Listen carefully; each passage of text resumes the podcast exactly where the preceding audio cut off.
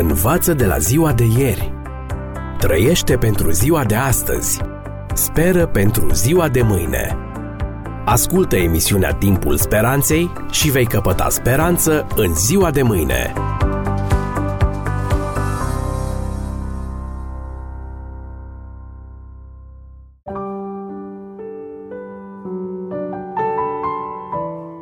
Dragi prieteni, bine v-am regăsit la o nouă ediție specială a emisiunii Timpul Speranței cu genericul Viață fără limite. În această ocazie vreau să abordez porunca a patra din Decalog, în care Dumnezeu îl sfătuiește pe om că dacă vrea să fie fericit, mântuit și sănătos, să aibă o zi de odihnă pe săptămână. Probabil unii dintre dumneavoastră știți că unul din recordurile mondiale în rândul avioanelor cu reacție este modelul X-43A de la NASA, care poate survola cerul cu o viteză de 11.000 de km pe oră. Deși mult inferior celui atins de X-43A, recordul de viteză la sol a fost stabilit în anul 1997 de automobilul cu reacție First SCC, care a umplut de fum un deșert din statul Nevada la o viteză de 1200 de km pe oră. Dacă Christopher Columb ar fi avut o embarcațiune ca aceea care a stabilit recordul mondial 510 km pe oră, America și-ar fi putut sărbători deja tricentenarul. Nu încape îndoială că ne mișcăm din ce în ce mai repede pe zi ce trece – printr-o simplă atingere a ecranului telefonului mobil sau cu un singur click de mouse, putem face ceea ce înainte ne-ar fi luat săptămâni, luni sau chiar mai mult.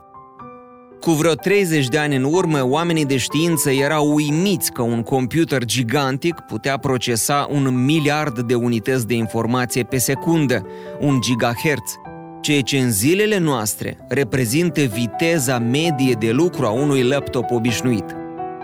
Peste câțiva ani, aceste viteze de un miliard sau un miliard și jumătate de calcule pe secundă vor fi depășite, căci cele mai multe programe nu vor putea rula la asemenea viteze.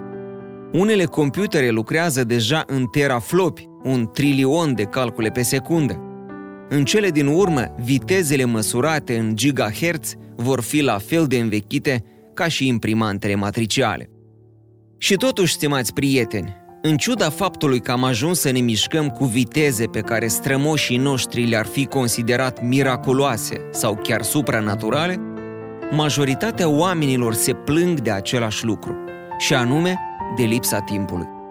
Suntem epuizați și extenuați deoarece orice am face și oricât de repede am face acel lucru, oriunde am merge și oricât de repede am ajunge acolo, mai există încă extrem de multe lucruri de făcut și numeroase alte locuri în care trebuie să ajungem. Iar minutele de care avem nevoie pentru a face aceste lucruri nu ne sunt niciodată îndeajuns. Dacă ziua ar avea 36 de ore, tot nu ar ajuta la nimic. Am avea nevoie de și mai mult timp. Timpul este un tiran care ne ia tot ce avem și ce avem nu este niciodată suficient.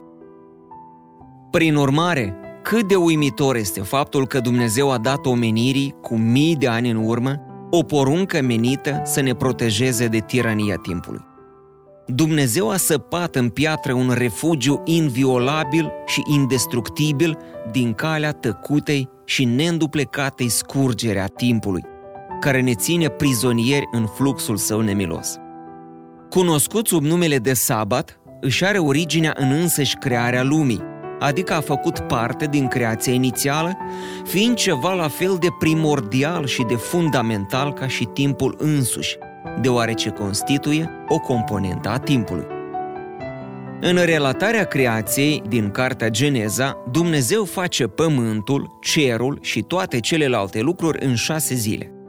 Dar ce se întâmplă apoi? Iată ce spune Geneza, capitolul 2, textele 1, 2 și 3. Astfel au fost sfârșite cerurile și pământul și toată oștirea lor. În ziua a șaptea, Dumnezeu și-a sfârșit lucrarea pe care o făcuse și în ziua a șaptea s-a odihnit de toată lucrarea lui pe care o făcuse. Dumnezeu a binecuvântat ziua a șaptea și a sfințit-o, pentru că în ziua aceasta s-a odihnit de toată lucrarea lui pe care o zidise și o făcuse. Remarcați următoarele aspecte. Primul, Dumnezeu a binecuvântat și a sfințit ziua a șaptea înainte de păcatul lui Adam și al Evei. Ziua a șaptea, ca timp sacru și sfânt, își are originea într-o lume perfectă. Prin urmare, toate încercările de a o lega în mod exclusiv de tipurile, simbolurile și sărbătorile care arătau spre Isus sunt sortite eșecului, deoarece toate aceste lucruri au apărut după intrarea păcatului în lume, iar ziua a șaptea a fost sfințită înainte de acest moment. Și al doilea aspect, și mai evident, este faptul că ziua a șaptea, ca zi sfântă, a existat cu mii de ani înainte de poporul evreu. Ideea că sabatul este în exclusivitate evreiesc este complet falsă. Nu putem nega faptul că evreii și-au însușit sabatul și au aderat la el, dar asta nu face din această zi o sărbătoare exclusiv evreiască. După cum nici Crăciunul nu poate fi exclusiv al unei familii care se hotărăște dintr-o dată să-l sărbătorească. Ca și în cazul zilei de odihnă, Crăciunul a existat dinainte, iar această familie a început pur și simplu la un moment dat să-l ia în considerare. În ce privește sfințenia celei de-a șaptea zile, strâns legată de relatarea creației, este a patra poruncă a lui Dumnezeu. Cartea biblică Exod, capitolul 20, de la textul 8. Citez. Adu-ți aminte de ziua de odihnă ca să o sfințești. Să lucrezi șase zile și să-ți faci lucrul tău. Dar ziua șapte este ziua de odihnă închinată Domnului Dumnezeului tău. Să nu faci nicio lucrare în ea, nici tu, nici fiul tău, nici fiica ta, nici robul tău, nici roaba ta, nici vita ta, nici străinul care este în casa ta Căci în șase zile a făcut Domnul cerurile, pământul și marea și tot ce este în ele, iar în ziua șaptea s-a odihnit. De aceea a binecuvântat Domnul ziua de odihnă și a sfințit-o. Am încheiat citatul. Observați, stimați prieteni, cum această poruncă se leagă în mod direct de creația în șase zile descrisă în Cartea Geneza. Astfel, sabatul, atât în Geneza cât și în Exodul, nu face doar legătura între ziua a șaptea și Dumnezeul Creator, ci accentuează și faptul că El a binecuvântat-o și a sfințit-o. Prin urmare, porunca din Exod nu dezvăluie pentru prima dată caracterul sfânt al zilei a șaptea, ca amintirea creației, ci le spune pur și simplu izraeliților să-și amintească ceea ce era deja cunoscut, că ziua a șaptea este o amintire sacră a creației, fiind binecuvântată și sfințită la sfârșitul acelei prime săptămâni.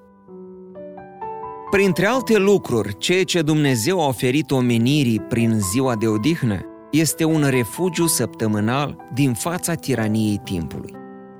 Dumnezeu ne poruncește să ne odihnim și să dedicăm a șaptea parte din viața noastră unor activități care să nu implice munca noastră cotidiană. Nu e o cerință, ci o stipulare, la fel cum sunt și interdicțiile împotriva crimei, a adulterului și a furtului. Iată cât de serios tratează Dumnezeu problema odihnei săptămânale. De ce? Deoarece știe că dacă ar fi după noi, nu ne-am putea apăra niciodată de tirania timpului.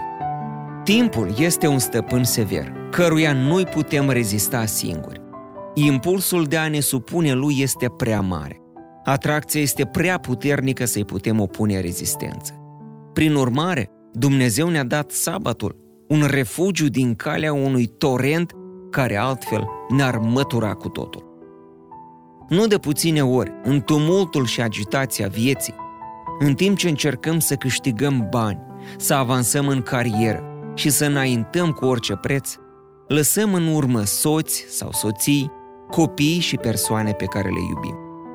Dumnezeu ne spune, nu, nu vreau să se întâmple asta. Iar pentru a vă proteja, am instituit pentru voi acest refugiu în timp. Un loc sacru în care șeful, facturile și lucrurile care domină în timpul celorlalte zile din săptămână să nu aibă acces. Un om de afaceri bogat și plin de succes își trăia ultimele zile din viață.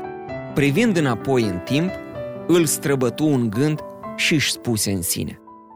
Dacă aș putea să o iau de la capăt, aș vrea să petrec mai mult timp la birou și mai puțin cu soția și copiii mei.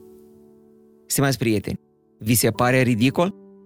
Ce om aflat în pragul morții și-ar dori să fi petrecut mai puțin timp alături de familie și de cei dragi? De fapt, majoritatea își doresc să fi petrecut mai puțin timp alergând după bani și mai mult timp în sânul familiei.